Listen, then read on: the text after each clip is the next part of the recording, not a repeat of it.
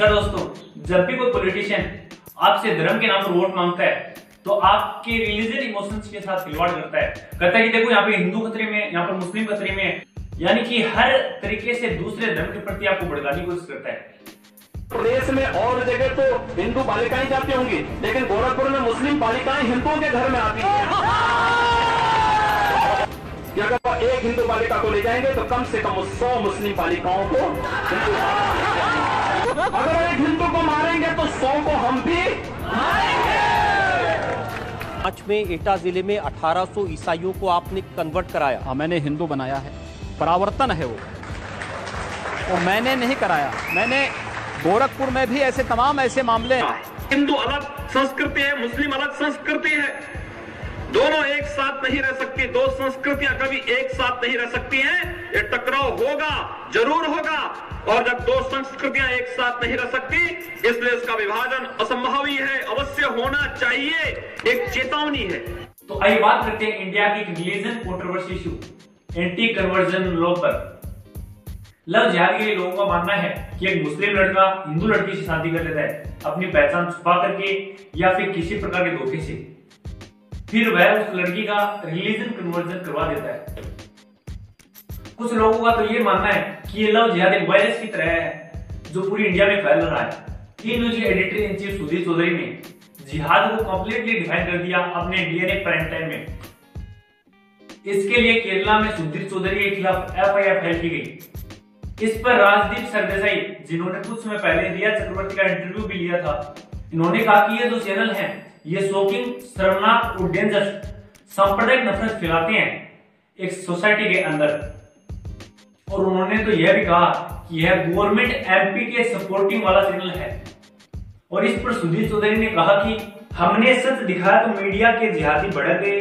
गुजरात के दंगों को बेच बेच कर पद्म पुरस्कार पाकर ये दरबारी पत्रकार पिछली सरकारों के एजेंडे बनकर झूठ दिखाते रहे। अब सच इनसे देखा नहीं जा रहा। हैरान हूँ कि इन्हें अब भी रोज़गार मिल जाता है। हिंदू आतंकवाद ठीक और जिहाद गलत सुधीर चौधरी के इस जिहाद चार्ट पर पॉपुलर यूट्यूबर ध्रुव राठे ने कहा कि सूत्र बताते हैं कि सुधीर चौधरी ने जिहाद की तीसरी और सबसे शोकिंग कैटेगरी को तुम लोगों से छिपाया। इससे तिहाड़ी जिहाद करते हैं, जिसमें बिकने वाले मीडिया एंकर समाज में अराजकता और विनाश पैदा करने वाले सांप्रदायिक नफरत फैलाते हैं। और दोस्तों रियलिटी में लव जिहाद legally defined oh, yeah. Anti conversion लोग कहता है कि आप किसी भी रिलीजन की लड़की या फिर लड़के से शादी तो कर सकते हो लेकिन शादी के लिए रिलीजन कन्वर्जन नहीं कर सकते। और नहीं आप किसी से रिलीजन कन्वर्जन करवा सकते हैं। यदि कोई फोर्सफुली आपसे रिलीजन कन्वर्जन करवाने की कोशिश करता है तो आप उसकी पोपट चाहे हमारे जी कहने का मतलब ये दोस्तों कि आपसे कोई रिलीजन कन्वर्जन नहीं करवा सकता जब तक कि आप उस धर्म में विश्वास नहीं रखते या फिर उसके प्रति फेथफुली नहीं है। रिलीजन स्टेट लिस्ट के सब्जेक्ट में आता है इसलिए इस पर स्टेट गवर्नमेंट लोग बनाती है।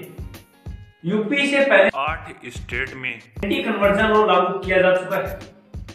एंटी कन्वर्जन लॉ लागू करने वाला पहला राज्य उड़ीसा है इसने 1967 में एंटी कन्वर्जन लॉ लागू किया। 1968 में मध्य प्रदेश में एंटी कन्वर्जन लॉ लागू किया गया।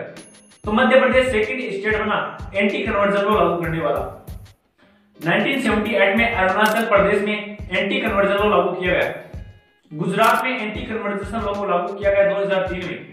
हिमाचल प्रदेश में 2007 में। और तमिलनाडु में 2002 में। झारखंड में 2017 में, उत्तराखंड में 2018 में।